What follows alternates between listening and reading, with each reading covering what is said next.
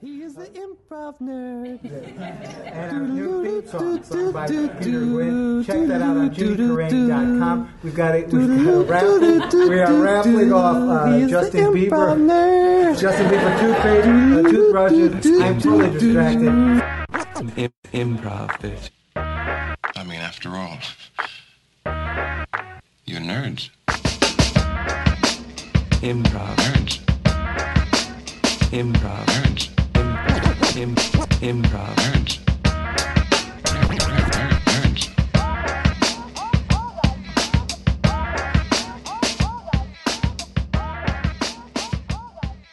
Hi, I'm Jimmy Carrane, and this is another episode of Improv Nerd, and I am your host.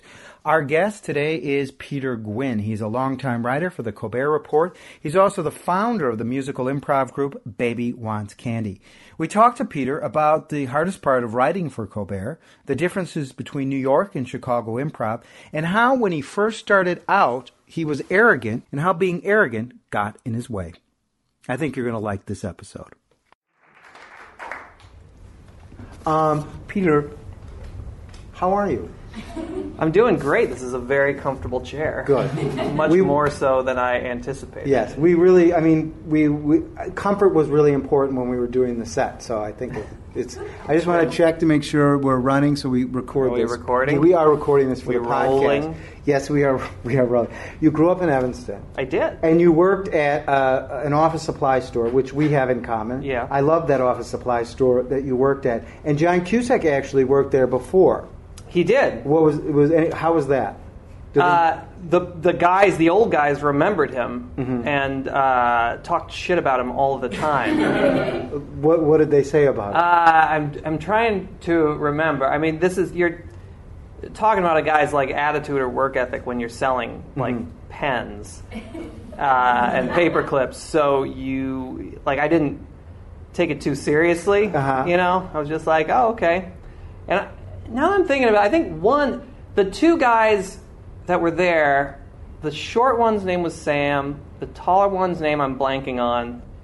Uh, but it was like it was a real Bert and Ernie dynamic, both physically and personality wise. And they had one side of the floor that was like theirs, and the other side was a bunch of like twenty somethings uh, who were not there to make a career out of it. Uh, and so there was a fun dynamic back and forth. I think one of them liked him, and one of them didn't. Mm-hmm. And Sam, if it was any of them, Sam was the one who would have liked him because the other guy was pretty, pretty uh, crotchety. And now, you, you growing up, your dad, uh, when you would go on trips, he would play old time radio shows Yeah. on the car like Jack Benny. How does that influence your comedy? I didn't. I don't think I realized it till much later, but he did. He played tons of Jack Benny and tons of uh, Fibber McGee and Molly, and those shows, you know, they're radio sketch comedy because like the plot of Fibber McGee and Molly every week is Fibber has something he's bad at, and while that's happening, like four or five characters keep stopping by their house or wherever they are. If they're buying a Christmas tree, the same five characters are like coming by the Christmas tree lot.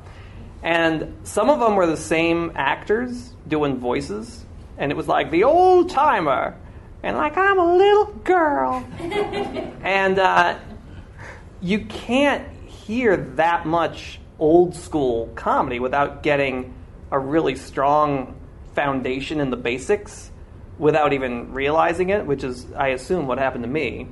Is and like Jack Benny, there's no one better at timing than him. Uh, so it, you know, it gave me an appreciation of like old school stuff, and also just like a real like basics of comedy from the age of like four on. Was your dad a funny guy? Yeah, It was like, give me an, an example of his sense of humor. Well, he uh, he is more the guy who like has a stable of jokes. You know, when he's at the party, he's like, "I got this one," and uh, you know his. Uh, he was the registrar at Northwestern for a while, and then he uh, became he joined the uh, National Student Loan Clearinghouse. So he was always traveling to uh, conferences and stuff, and he had like conference uh, mixer humor. You know, he's like, you know, here's people from all over the country, and you're like, you know, having drinks after the meetings, and he's got like the zingers. Was he kind of a salesman type of guy? Uh, yeah. By uh, the second job he had, yes. With the other, he's just a schmoozer. Like he loves, he loves telling jokes to people.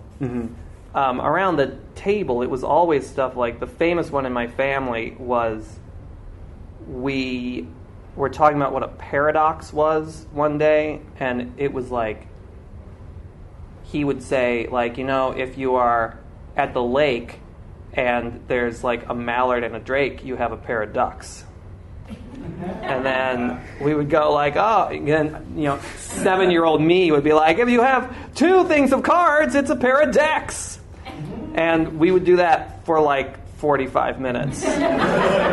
and my mom actually was a really good uh, straight person because she would be the one who would go, all right, that's enough. like would sort of cap the game. Right. And then you'd have to sort of move on, or you would wait like two minutes and then be like, "Eh, pair of dicks. Right. now, you go to Carleton College, but you're studying to be a serious actor, right? Uh, yeah, I was interested in the theater Uh-huh. when I went there, and Carleton, it's a small. It was only eighteen hundred students uh, when I was there, and the good thing about that is like you could do anything you wanted to in their theater program. Um, so I directed like nine plays or something like that. I was in a play like constantly, uh, and if you wanted to do something, you just did it because it was pretty small. Um, and that's what I thought. I thought we were going to be moving to Chicago and starting up a, a legitimate theater company. But I also got into the improv troupe on campus.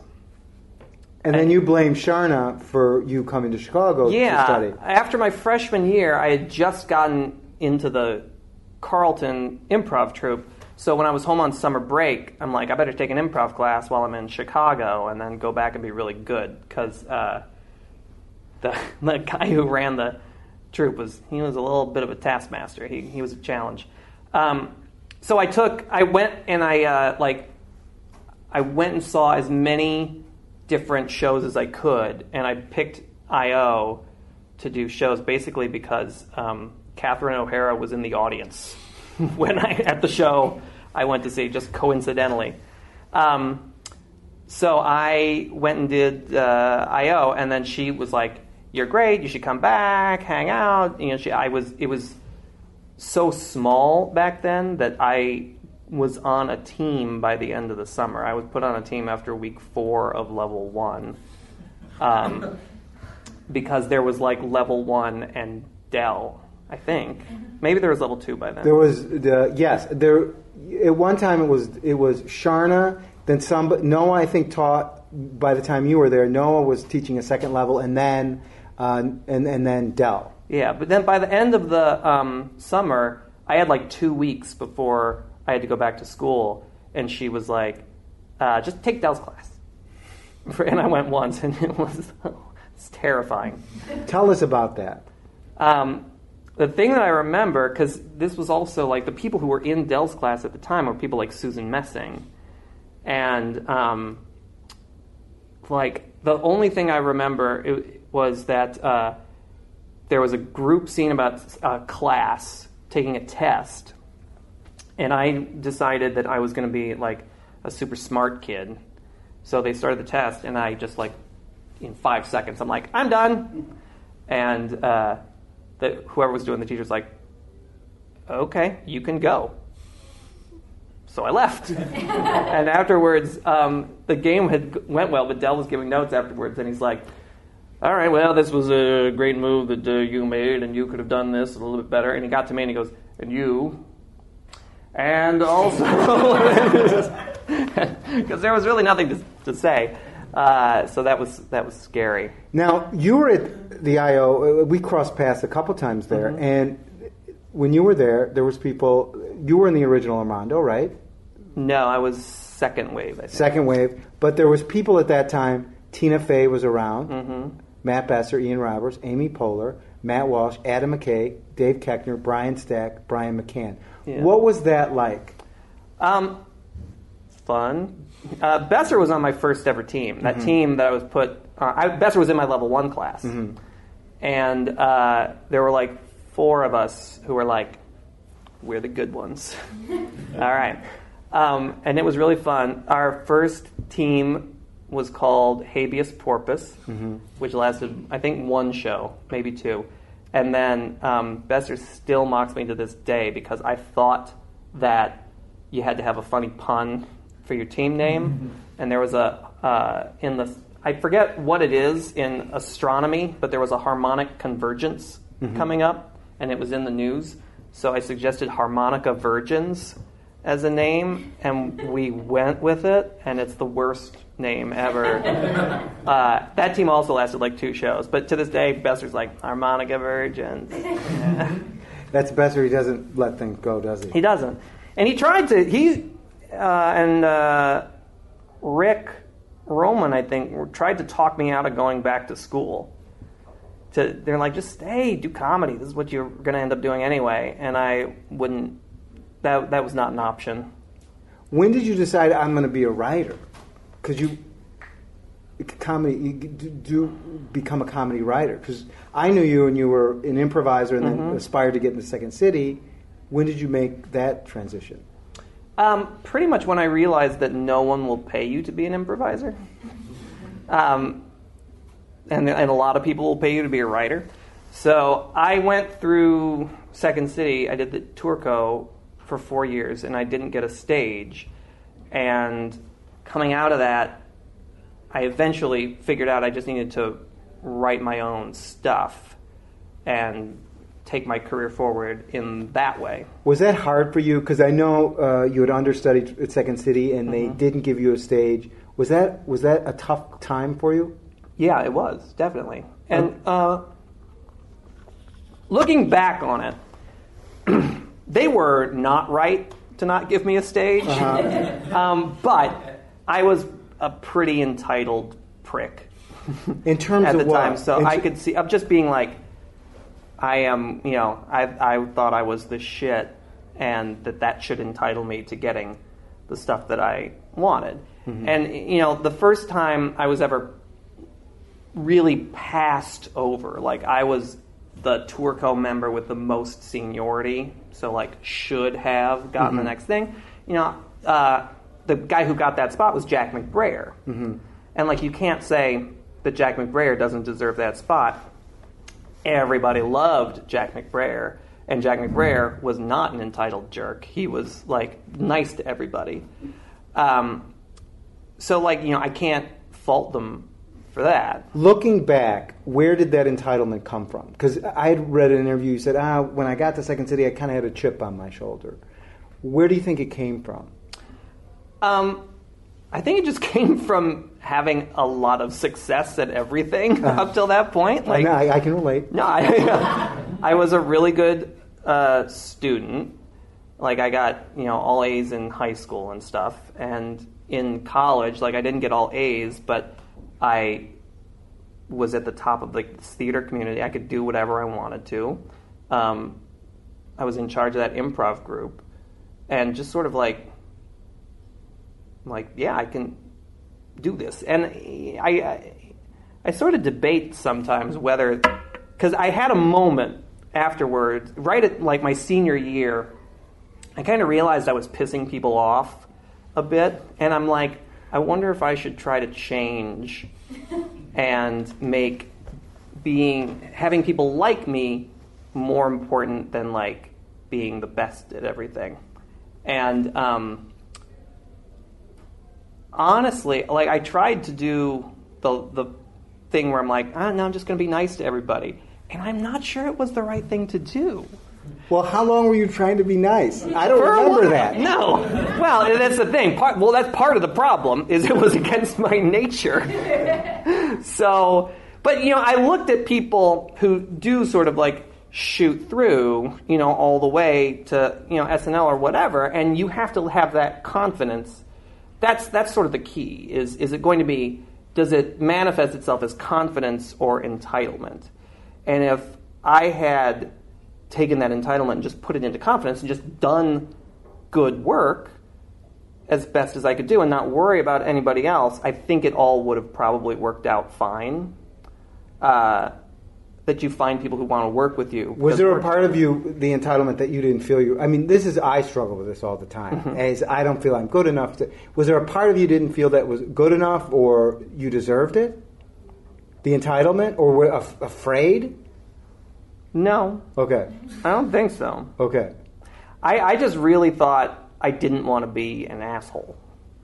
And I've, you know, I have seen a lot of people since. I'm not going to name names, but I've known a few Mm-hmm. Famous assholes people? in my time. Yeah. Okay, I've people known that some we would famous know- people that you wouldn't know. Okay. Who were assholes at a point in their career and got to the level of success they were after, Mm-hmm. and then turned nice.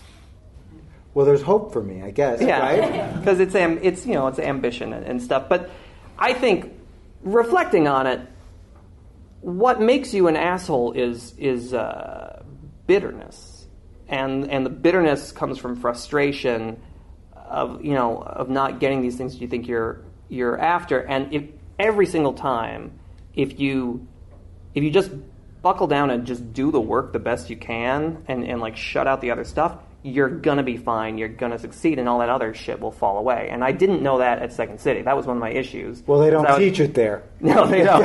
I would bitch about really dumb things at Second City that when I should have just been doing my fucking. Are you a jealous person at all? Uh, I try not to be. I used to be, and now I'm not. Okay. Competitive. Would you say competitive? Yes. Okay. Yeah. What's the difference between jealous and competitive for you? uh, competitive. If you are in, if you and I are going, we're gunning for the same thing. Um, if I'm competitive, I'm going to try and make myself better. And if I'm jealous, I'm going to try and make other people think your shit is worse. Okay, then I'm definitely jealous. Okay. How did you get the job on the Colbert Report? Um, I moved to New York finally when my wife got into Columbia Medical School. And uh, I was out there teaching at UCB, and I think it was Baby Wants Candy was doing shows before the Del Marathon. And a former student of mine at IO Chicago named Allison Silverman uh, came to see the show. And um, Allison uh, left. She was she like finished the program at IO. She was on a team for like six months and then moved to New York. And I do remember saying to myself, "Well, she's leaving early. Why don't you stick around, and pay your dues, sweetness?" And instead, she moved and immediately got a writing job on Who Wants to Be a Millionaire, and then The Daily Show, and then Conan, and then became the executive producer of the Colbert Report when it started. And so I bumped into her and I, I heard she got the job, so I said, Congratulations. And she said, Oh, we're staffing right now. You should submit a packet. When you said congratulations, did you mean it? Yeah. Okay, great. Oh, no, I was, I was Okay legitimately happy Okay. for it. And when you say, by the way, like, am I a jealous or competitive person? That's the biggest change, you know, as I've grown older and wiser is, is anybody's success is good for everybody. Can you explain in what way? Um, it's because like I'm trying. I'm not going to tell that story. Um, What story were you going to tell? there was a. I, I made fun of a certain TV show to one of the people who was on the show, and the show in question was was not a good show. But you know, I, I made this joke to this guy, and then later on, I sort of felt bad about it, and I was thinking about why. And uh, it's because you know what? That person who I was talking to was a really funny performer and a very talented guy. And who gives a shit if the show he's on is any good, if it's not his show, and you know, if, if he's not creating it, and it's nothing he has that in, investment of, or even if it is, if he's getting paid to do comedy, who the fuck am I? I hope this is not a PG No, podcast, no. but who the fuck am I to say that that's bad? You know, it's hard enough for comedians to get work without saying like, "Oh, you're successful on a show, uh, and you deserve the success." Like, too bad. it's it's it's a shitty show. But we, we do see a lot of our contemporaries and peers go on and do shitty stuff. Yeah. You know, and I think people forget that that's just to get to the point where you're doing shitty stuff. It it, it takes a lot. To, I mean, that, It does. You know, to and do, you know, our sh- the Colbert Report, even if it were a shitty show, which I don't believe it is, like there's 80 people employed with full time jobs on that shitty show, and whether it's that or whether it's Work It, uh, you know, on ABC, like which everyone agrees, not the show I was talking about, by Right. the way, everyone agrees that was the worst show idea ever. I'm I'm amazed, but like, why would I? Why criticize it? That that's you know that's hundred people who have a job now. So why would you root for anything to fail? what is the coolest thing that ever happened being associated with the Colbert Report? Um, it was I got to hang out backstage talking with the band The Cars, uh, which were my favorite band in high school, and one of the first things that happened, which was amazing to me, was we had a. Uh, I was writing a threat, I think, about um, someone had said they figured out how Jesus walked on water, and it was actually there was like ice, and um, I'm like, no. The bit was Stephen going, no, Jesus can really walk on water. It is possible, and I can prove it because look at this video for the magic by the cars. Is Ric Ocasek walking on water in a swimming pool? And people are like amazed. And um, somehow we were like, and then I just sort of wrote like, you know, and here's Ric Ocasek to talk about it, and like, and then he, next thing I know, he was there, and that was it was like really early in the show, and I'm like, wait a second, you mean I can sit at my desk and type Ric Ocasek enters, and someone will make that happen? That's amazing. And so we wound up having Ric Ocasek on like four times, just for like bits. Um, and then the cars were finally on uh, as a, to perform as a band, and I went down, and by this time I was like, "Hey, Rick," and he's like, "Hey, Peter," uh, which was awesome. And I met everyone else in the band, and uh, I got to talk to their guitarist, uh, Elliot Easton, who plays left-handed because my son, who's uh, at the time was three, but he had a ukulele and he would only hold it left-handed. And uh, I got to talk to their left-handed guitarist about whether I should turn him around, you know. Uh, and it was it was super cool. What is what is? Uh, I knew Stephen a little from here. What what what is he like to work with?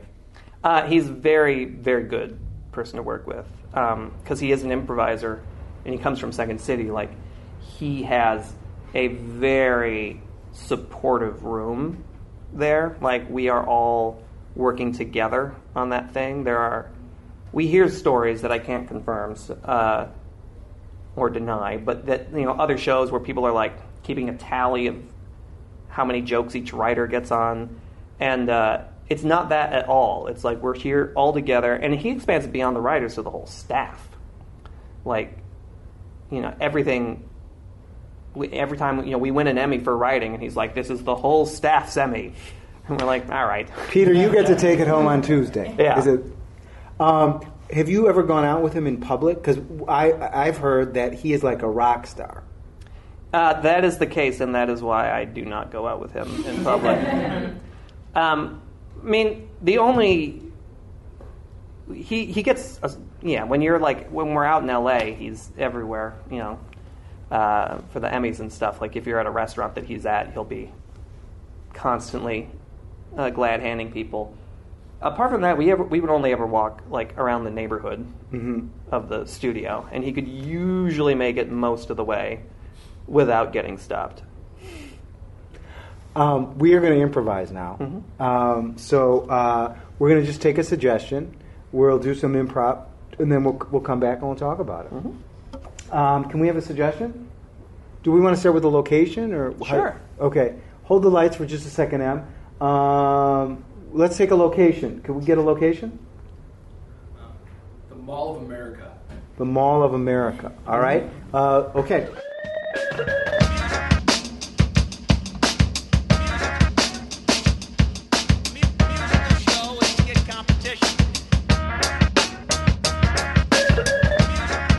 Improv.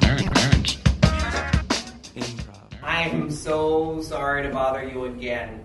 I I was just closing up. yeah, It's I'm sorry. If I could yeah. just zip in there super quick. Well- I forgot one thing.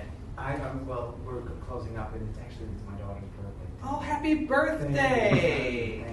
Thank you. Fantastic. Yeah, so It's also my niece's birthday, so I was just gonna run in. Well, I know. Uh, you, have had that happen, I'm sure. I had- where you're like, "Oh. I'm going for a gift for my niece," and then you're like, "I got everything right, except for the gift for my niece." So, it happens. But Yeah. the thing is, if I keep, if so I just let, lower the grate, and I, I will be out thing is, by if the I time let you you in, I'm are gonna have to let everybody in. I No, I told everyone else. See. I've closed, I've closed my register, All right, so I mean, I'll write you a check. well, I would I, I- you know, the thing about a check is I have to run it through a certain thing to make sure. That's sure. cool.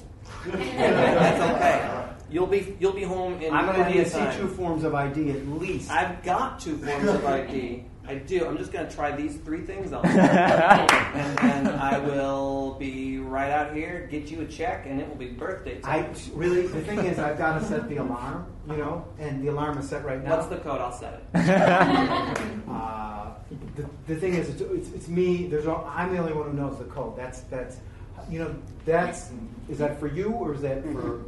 This one is for me. To just, uh, it's a little tight. All right.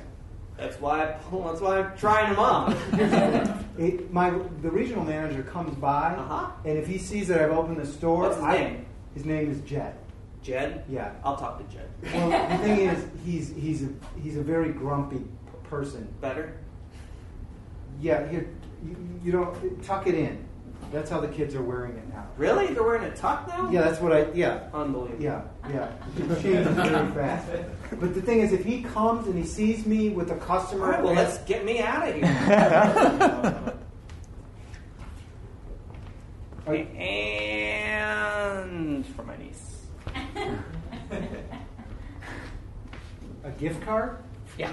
You could have gone to like Walgreens or the Jewel to get a gift card. For here? Yeah, we have them.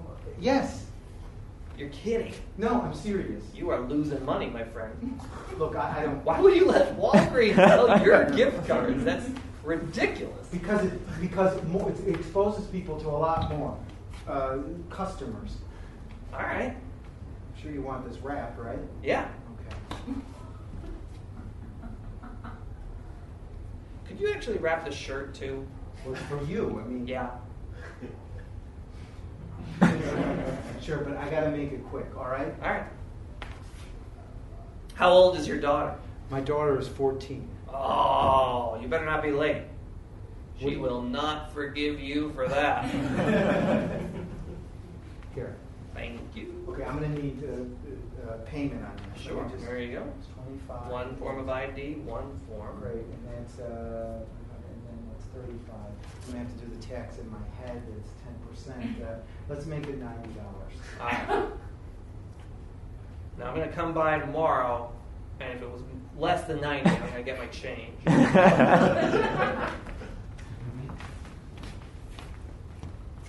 There you are. yeah. There you are. Where have I've you been? I've been standing right here. You I've told me to stand standing here. right here. You said you'd meet at the soft pretzel store. That I And didn't where's leave. the soft pretzel store? I've been looking that way, waiting for you. Jesus. Why didn't you call out? Be- I, because I was embarrassed. If I called out, everybody would stare at me. You're embarrassed of me? Yes, I'm embarrassed of you. Well, that is just wonderful. Jesus. Well, don't pout now. Are you breaking up with me? Yeah, I'm breaking up with you. That's why I asked you to meet me at the mall today. I didn't want to do it over text.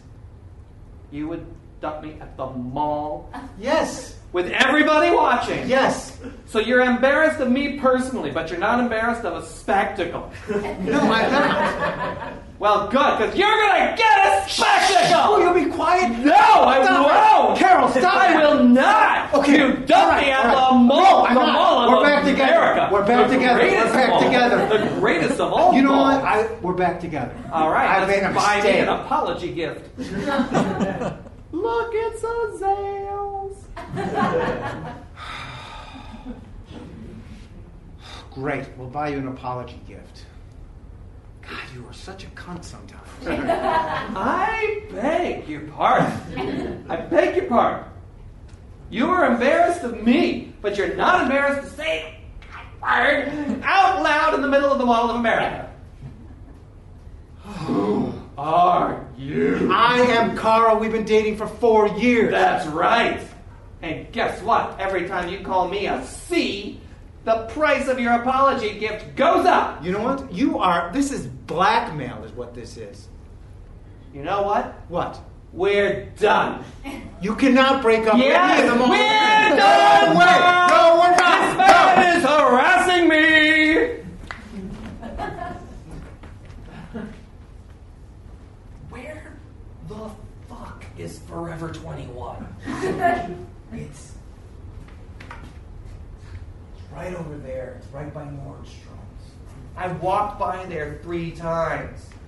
Well, there's two. There's two Forever Youngs here. One by Nordstrom's, and now there's one by the, the amusement rides. Yes. Oh boy, which one do you think I should go to? I think you should go to the one by the amusement park. If I go to that one, I'm only gonna ride the amusement park. Okay. All right. You should go to the one by the Nordstrom's. I don't know. The other one's by the amusement All right. You know, if you go to the amusement park, you're going to get distracted and you're Yeah. not going to get anything. Yeah. If you go to the Nordstrom's, odds are that you're not going to wander into Nordstrom's and buy shoes. They got good shoes there. They got great. That's what they're known for. That's how they started. They started as a shoe store, and then they they expanded to a department store. I thought you would have known that by now. Nah, I'm really slacking on my department store. That's what I majored in. Really? Yes. That's a good one. It's practical. you, can get a, you can get a clerk job in, in any department store. You don't even have to take that test. I keep filling out the applications. Yeah. You would have taken that. No, they're hiring at Forever 21 right now. That's why I gotta find it. But now, I don't know. What if I go the wrong one? Maybe one of them's not hiring. What am I talking about? Probably help each other out all the time. Yeah, you're absolutely right. You uh, go, Sam, Sam, Sam, you are in no position right now to to to apply for a job. You I can't know. go in there. I'm to- super stressed and I know. I'm crazy drunk. Yeah. Oh. Take this. It's a mint. Your breath is awful. I know. There's bars in this mall.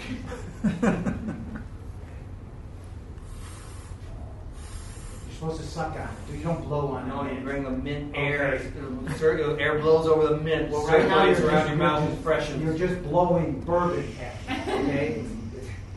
and now you're just blowing bourbon through your hand. Just calm down. Let's go on some rides. This is what happens. This is do what it. happens. Let's do Look, it. Sam, There's no Sam, job for. Let's go. No, no, no, no. I Don't. wanna I'm go not to the going to let top. you do. Sam, I'm I'm gonna not letting you do this to yourself. Think of all the department stores you can see from the top of roller Oh, coaster. Sam, mm-hmm. Sam, you're so close this time.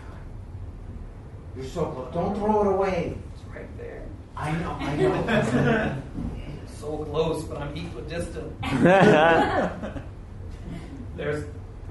I just want you to realize, Kevin, that once I choose which one of these Forever 21s I go to, I'm creating a parallel universe where I go to the other one and horrible shit could go down to that other one or this one. I'm only going to be wondering if I made the wrong choice.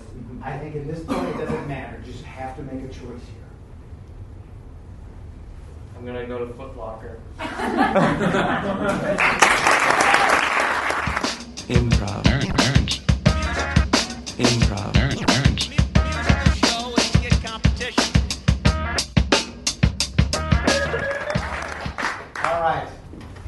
That was fun. Excellent improv, Jimmy. Really? Yeah. Did you have a good time? I did. What did you, okay, the first scene. Like, can we talk about it really quickly? Please. Okay. what did you feel about that?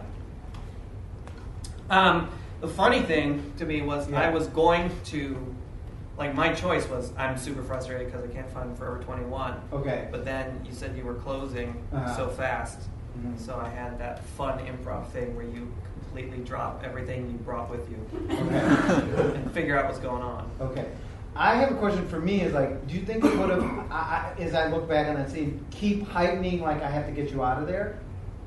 Because I was agreeing, I, I kind of was, was derailed a little. I felt, I, me. Well, no, I mean the problem with that was that my character was not going to listen to you. Okay. So, I mean, it was kind of, I guess, on me to just keep pushing it further and further and see if, if you snap. Okay.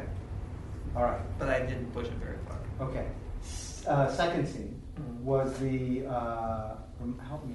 Uh, That this girlfriend Breakup. breakup. Yes. The breakup at the pretzel place. yes. Yeah. Uh, what did you think of that?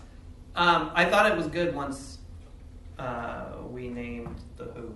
Okay. At the first, I'm like, who are we? So give me an example where, where we named the Who. Just Um, well, I think it was when I was like, all right, we breaking up. right. Because before then, I was, we're two people meeting, but not.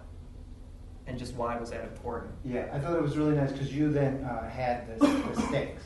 You know, um, I think I probably could have given you a little more emotionally too. You know, like the whole. I, I felt a little guilty saying the c word. You know, just like oh, I'm just going to say it because it seems provocative. But I don't think it was really a smart choice on my part.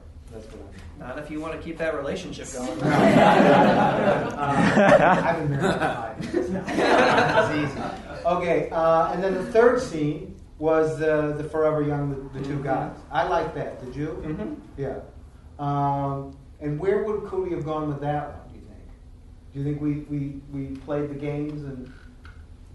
Yeah, I think we did. I mean, that's always indecision is a real tricky Mhm. improv game to Right. play because it's like based in inaction. Um, probably the thing to do is like take three steps toward one one of the Forever 21s and realize it's a horrible mistake. Why do we do it in improv? The indecision is it just fear, or is it I'm? I usually do it because I'm just scared, or I'm like, oh, I, I you know, I'm going to wait for Peter to make a move. I, I don't want to make the wrong move. I think there's a little bit of that of just like you know, after you, no, after you, um, but also like you're making it up. So I think it's completely natural to spin your wheels for a little bit until you decide what what the stakes are for you know one of those choices or, or the other. You're um, you were immersed in Chicago for a long time. Now you're back, and then New York style. How do you see the two different?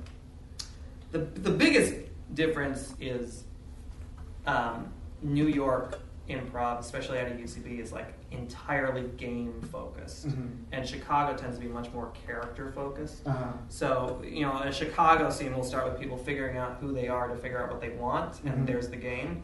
And the a New York scene is two people listening to each other like hawks for the slightest weird thing to pounce on and make the game of the scene.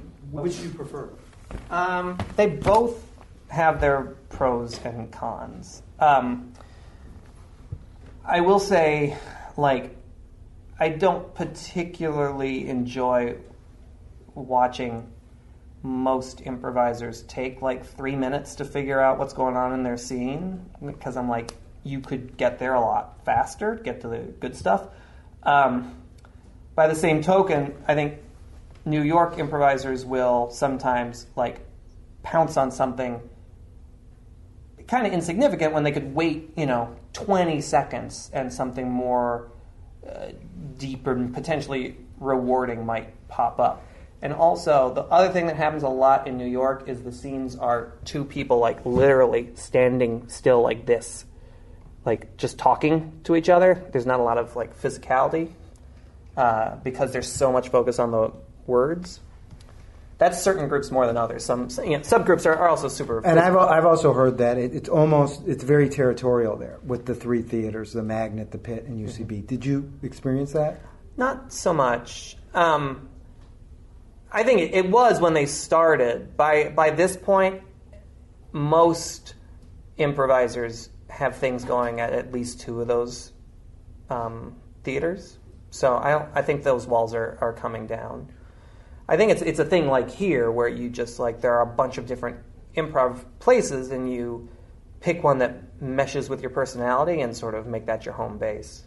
All right, we're going to take some questions from the audience. Uh, so uh, we've got some questions, either what we just did or questions uh, for Peter.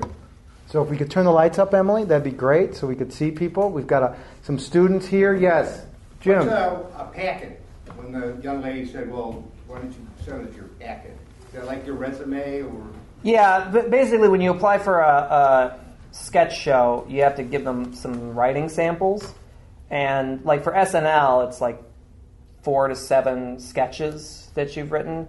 Um, for this show, like back in the day, they didn't we didn't know what the show was going to be yet, so they asked me to uh, watch the O'Reilly Factor to see his talking points memo uh, and come up with two comedic essays along those lines, um, which turned into the word uh, on Colbert. It, we didn't know that at the time, so it was two of those, and then. Um, some like ideas for what some bits could be for the show. If you if people are going to submit today, um, what would they submit?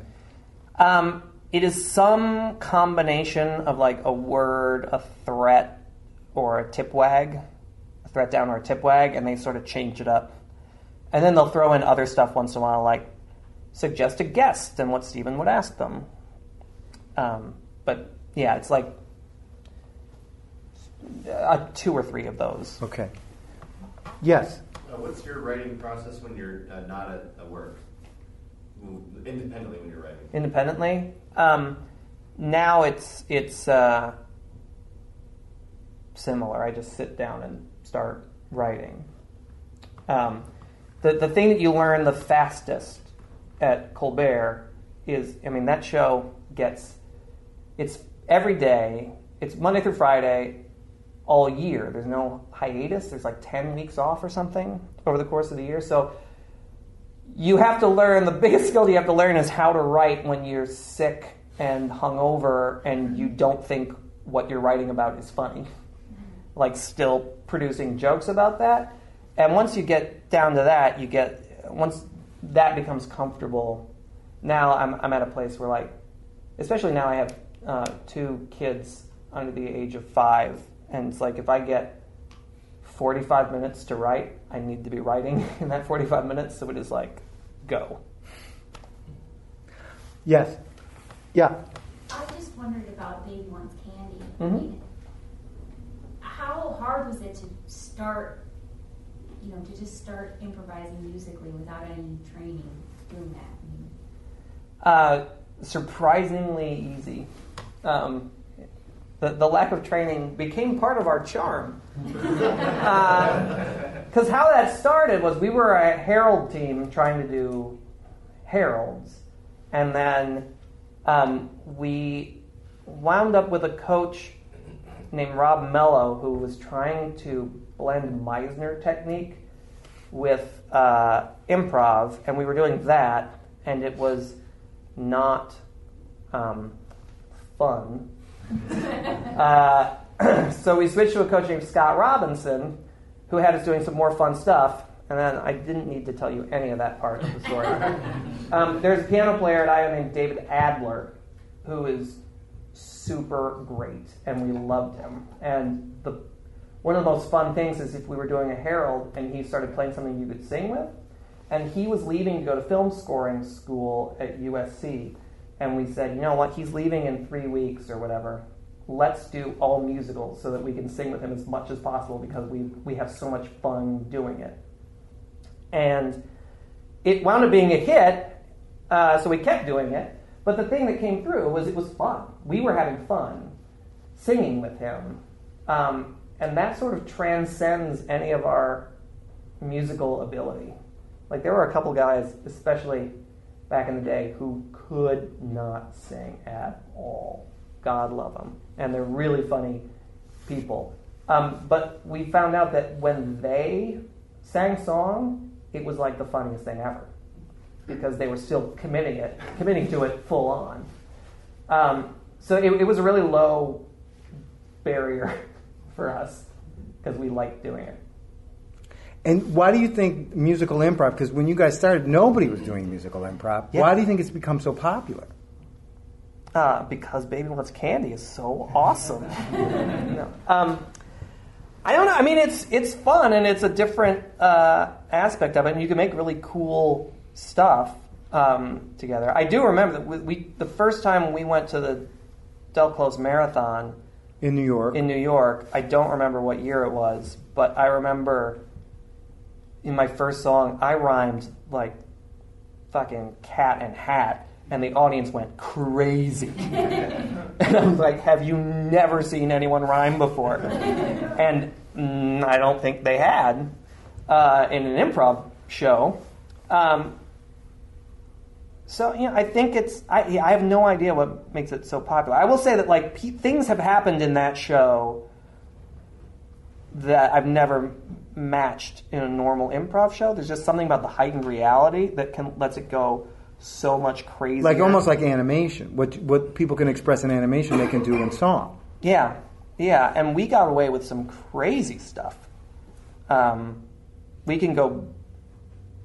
I mean, now people go blue for shock and push that, but like Uh-huh. we could go incredibly blue and not uh, not get a reaction like we had gone super blue, but we had because we were singing, and so you just sort of get away with it somehow.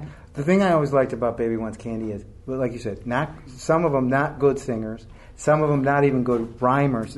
People didn't, but the commitment and the agreement, the ensemble was so. It was just, it was it's just so much fun to watch. You know. Uh, you, uh, some more questions? Yes. Um, going back to Colbert, when before you started writing for the show, did you have a pretty strong political background, or um, like would follow it a lot, or did you have to pick it up a little bit more? Not really. I had to pick it up. Um, Because here you weren't political at all. no, I mean you are in as much as Second City is political, which is not that they're political but not topical because their shows run for nine months. Um, so the topicality is something that that you had to pick up. I do remember a day a couple months in when I came home and told my wife I was shocked that I could name all the Supreme Court justices. it was it shook me.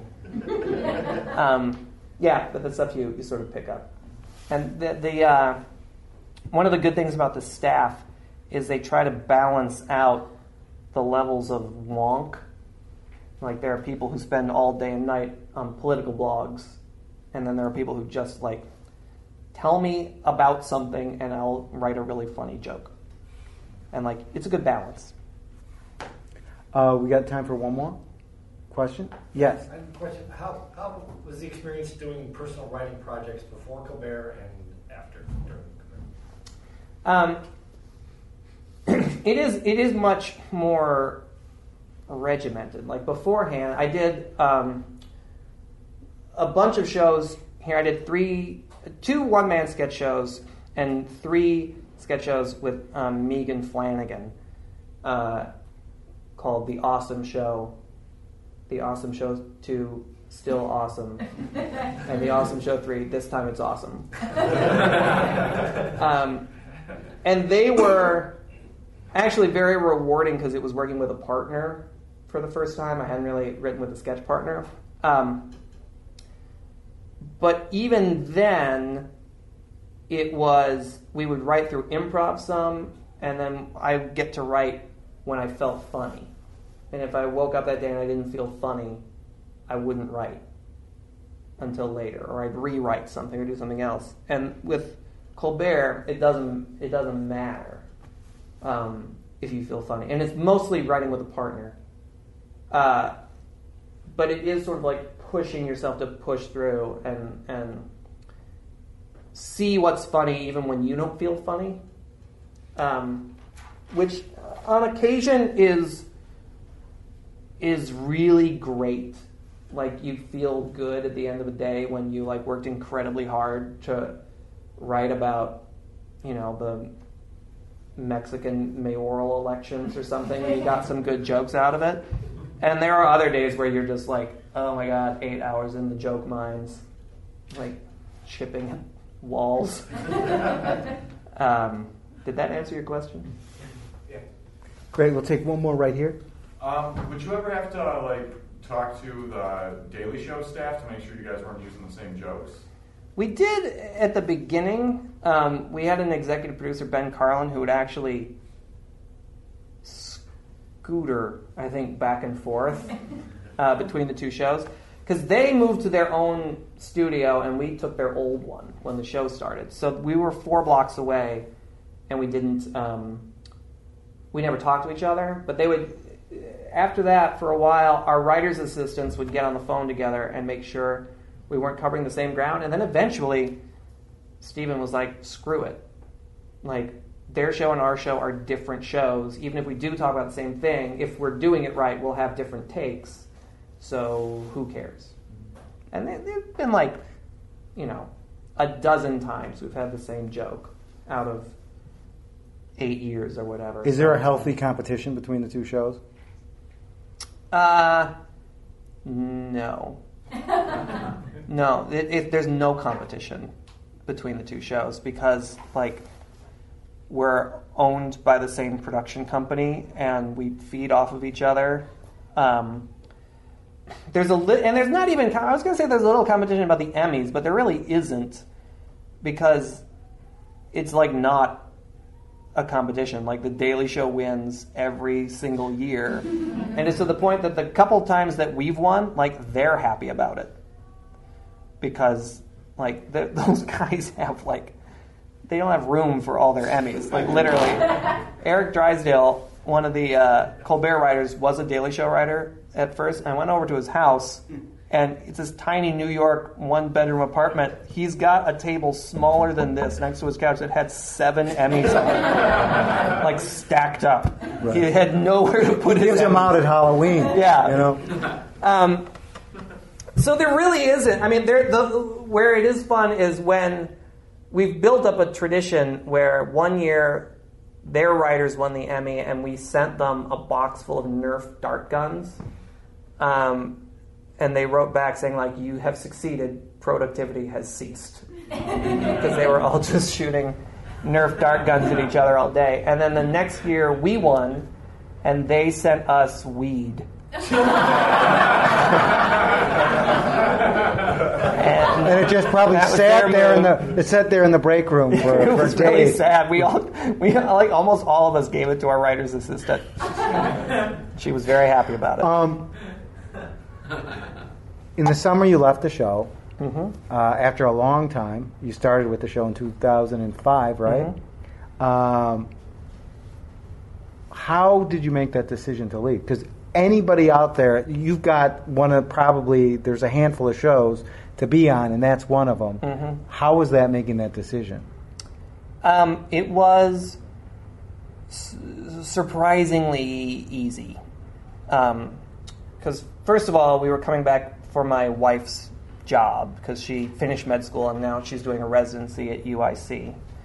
Um, and, you know, she wanted to go to Northwestern in the first place and got into Northwestern, but went to Columbia because I wanted to go to New York. So, you know, for our marriage, like it was only fair that, you know, we come back. Uh, and we just had a second kid. Both of our sets of parents are here, um, which is another good reason to be closer. Um, and then the other thing was, you know, like I said, sort of call back, like I stuck around at Second City for too long and got bitter, and it took me a while to work out of that, and I didn't like that. So I left Colbert while I still really liked it, um, which is the time to leave. And what are you doing now that you're in Chicago? Uh, I am freelancing for The Onion, and I'm teaching at Second City in the uh, Columbia College uh, Comedy Studies program with some of those guys. Um, woot woot. and uh, I have uh, I was out in LA pitching a sitcom.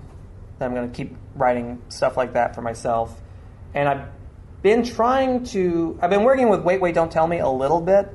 Um, we have to figure out their schedule. Their work schedule conflicts with me picking up my kids from school, so we have to iron that out. and It's then- public radio. I'm sure they can work around. Yeah, it. I'm going to try and figure out a workaround for that. Peter Gwinn, thank you so much Thanks for for being our Jimmy. guest. This is great. And thank you. I just want to take a few seconds here to let you know that this episode of Improv Nerd will be our last episode available on Podbean. We are moving, we have a new home, and we're really excited to be joining this uh, podcast collective. Uh, it's called feralaudio.com, and it has got some of the coolest and funniest uh, shows out there. Uh, I don't know if you've heard of uh, Twisting in the Wind with Johnny Pemberton, but that is hilarious. Called Chelsea Peretti is very funny. And Eric Von Hoffman, and I know Eric f- f- 25 years ago at The Annoyance, his podcast is called Brain Warp, the Baby Eater, and it is really super funny. Uh, and if you like what we do here at, our new home, uh, even though technically we're kind of in a transition, we're, we're in boxes around here, is probably the best way to describe it. We're, we're looking for friends to help us move. But if you like uh, our podcast, Improv Nerd, or any of the other ones at, at, at feral.com, uh, please, uh, you can always donate because we're going to need a little money for the move, just, just a little. So um, remember, our new home is going to be feralaudio.com. Come and join us. We'll wait for you. We're not going anywhere. Improv.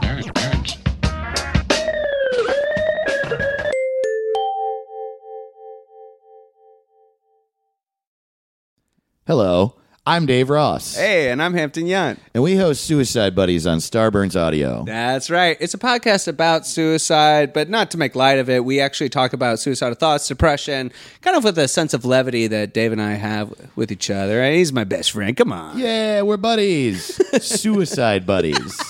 That's the title. One of our favorite episodes that we've recorded so far is about this guy, Jan Potocki, who was a Polish aristocrat in the 19th century. And he, uh, one of the reasons it's possible that he killed himself is that he thought he was a werewolf. Oh. Check out a clip. It also makes me think like we were talking about in the Norway uh, black metal episode, how like just the culture of your surroundings can affect you. Like Yeah. he's in a castle in Poland. He's like, I mean, if you Yeah. lived in a castle in Poland and no one knew anything about anything, you might be like, I'm a bat. I'm probably a bat.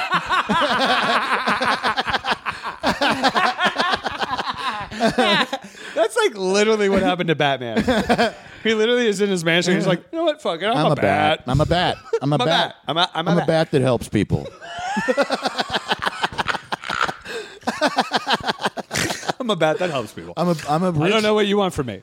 And, uh, my, and my, my, girlfriend, she's a cat. She's a cat. My she, girlfriend's she, a cat. She steals things. She's a woman who steals things. She's a cat. I'm a bat. I'm a bat. Help people. She's a cat. We fight a penguin. My. Uh, my